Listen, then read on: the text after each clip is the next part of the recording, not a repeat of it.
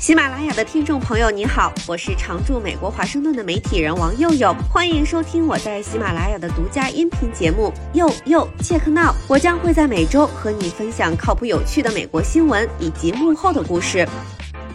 Hello，大家好，我是王佑佑，想问大家几个比较私人的问题：你现在是离开家自己住吗？有买房的打算吗？如果你的回答都是否定的，那你跟美国主流年轻人同频了。美联储这两年激进加息，打压经济过热，美国房贷利率是节节攀升。最近三十年期固定抵押贷款利率更是冲破了百分之八的大关，是自二零零零年以来第一次，而不到两年前才百分之三。我们来算一笔账：如果你想买一个四十万左右的房子，这差不多是全美房价的中位数，首付百分之二十八万美元，剩下的贷款。在今天的利率下，你每个月要付的房贷比去年年初多一千美元。这大概是个什么概念呢？就是你原来每个月付完贷款还能租或者贷款买辆路虎保时捷，现在只能开凯美瑞、普锐斯了，甚至别开车了。利率飙到这么高，导致买房的人不敢买，有房的人也不敢卖，因为再也拿不到疫情期间那么低的利率了。所以二手房供应上不来，新建房屋供应也跟不上。美国房价经过疫情这几年创纪录的疯涨，横在这里居高不下。高利率、高房价让想买房的人从观望到绝望。美国全国房地产经纪人协会的数据，美国家庭买房能力目前处于十年来的最低水平。房地产公司 Redfin 最近的一份报告，在美国想买房，年收入必须达到十一万四千六百二十七美元才能买得起中等价位的房子。而二零二二年美国家庭收入中位数是七万五千美元。去年美国薪资水平上涨了百分之五，但没能跑过房价和利率的涨幅。而房价、房贷是一方面，在美国买房的成本还有房产税和维护费用，所以最近买房的人最后悔的一件事，不是在高利率下买房，而是没有为买房之后的维护、保险等等其他各种花费做好准备。所以综合算下来，最绝望的人群是那些准备三十而立、这辈子还没见识过这么高的利率、还没来得及积攒什么财富的年轻人。没房子的美国年轻人发现，收入、首付、成交成本、高房价都是不好跨越的山头。美联储主席鲍威尔早就料到这一点，去年的时候他就承认，加息会让一部分人，主要是想买房的年轻人先穷，三思而不敢下手。那实在是想买咋整呢？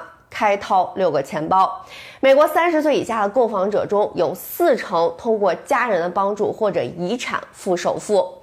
那买不了房就先租呗。很多人对美国人的印象可能是比较独立，一成年就搬出去自己住。然而最新民调显示，十八到二十九岁的美国年轻人里，将近一半都选择跟爸妈住。首要原因当然是省钱，而且他们并不觉得这有啥丢人或者不好意思的。成年人的生活好难。疫情期间的远程工作、远程上学也助推了这个趋势。这个比率跟美国一九四零年代差不多。当时什么情况？大萧条之后，确实搬出去独立生活通常被视为成年的标志。但这几年经历过疫情、高通胀、高学贷、不稳定的就业市场的年轻人，很多人觉得咋这几年啥也没干，啥也没留下呢？所以跟爸妈住已经不再被视为你是个 loser 失败者的标志。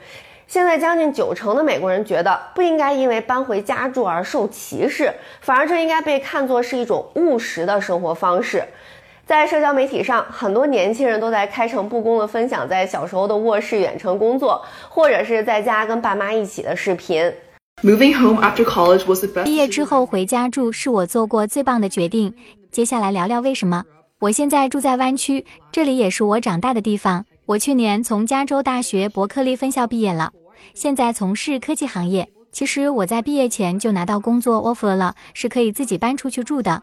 但是我必须问自己一个问题：我要牺牲社交生活，降低自由度，还是要省钱？在湾区租一间卧室或者单间公寓，每个月随随便便就要花费一千五百到三千美金。所以仔细考量，就会发现你实际上在并非真正需要的时候花费了三万美元的租金。大家可能会说，你可以和室友住在一起啊，但我住在家，父母也能当我的室友啊，而且基本上还是免费的。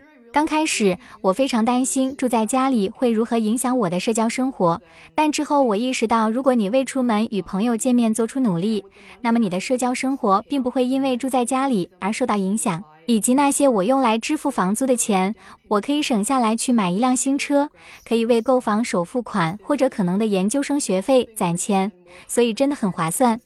这波美国年轻人拒绝上大学，悄悄退学，接受跟爸妈一起住，成为新常态的趋势，被学界形容为金融虚无主义。很多人之所以买房，一方面是想有个家，另一方面是因为房市是个好的投资。虽然交房租也是交，交房贷也是交，那交完了房贷，房子还是你的。买房仍然是大部分美国人一辈子最贵的投资，也是积累财富的主要手段。但这是建立在房价一直涨、跑赢成本的前提下。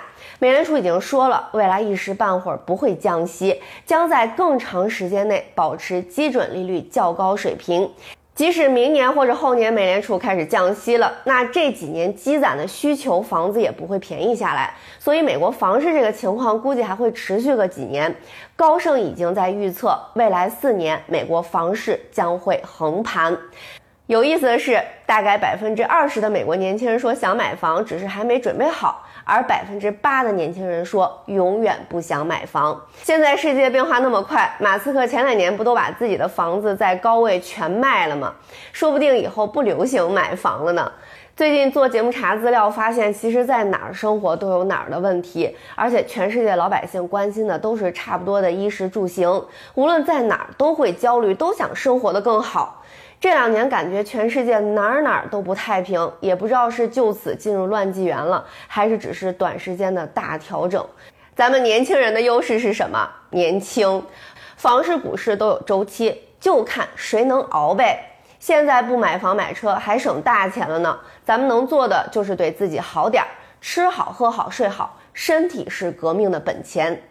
今天就聊到这儿了。手机、电脑屏幕前的朋友，如果你看完视频已经深夜了，赶紧去休息吧。上班的话，就还带薪多摸会儿鱼。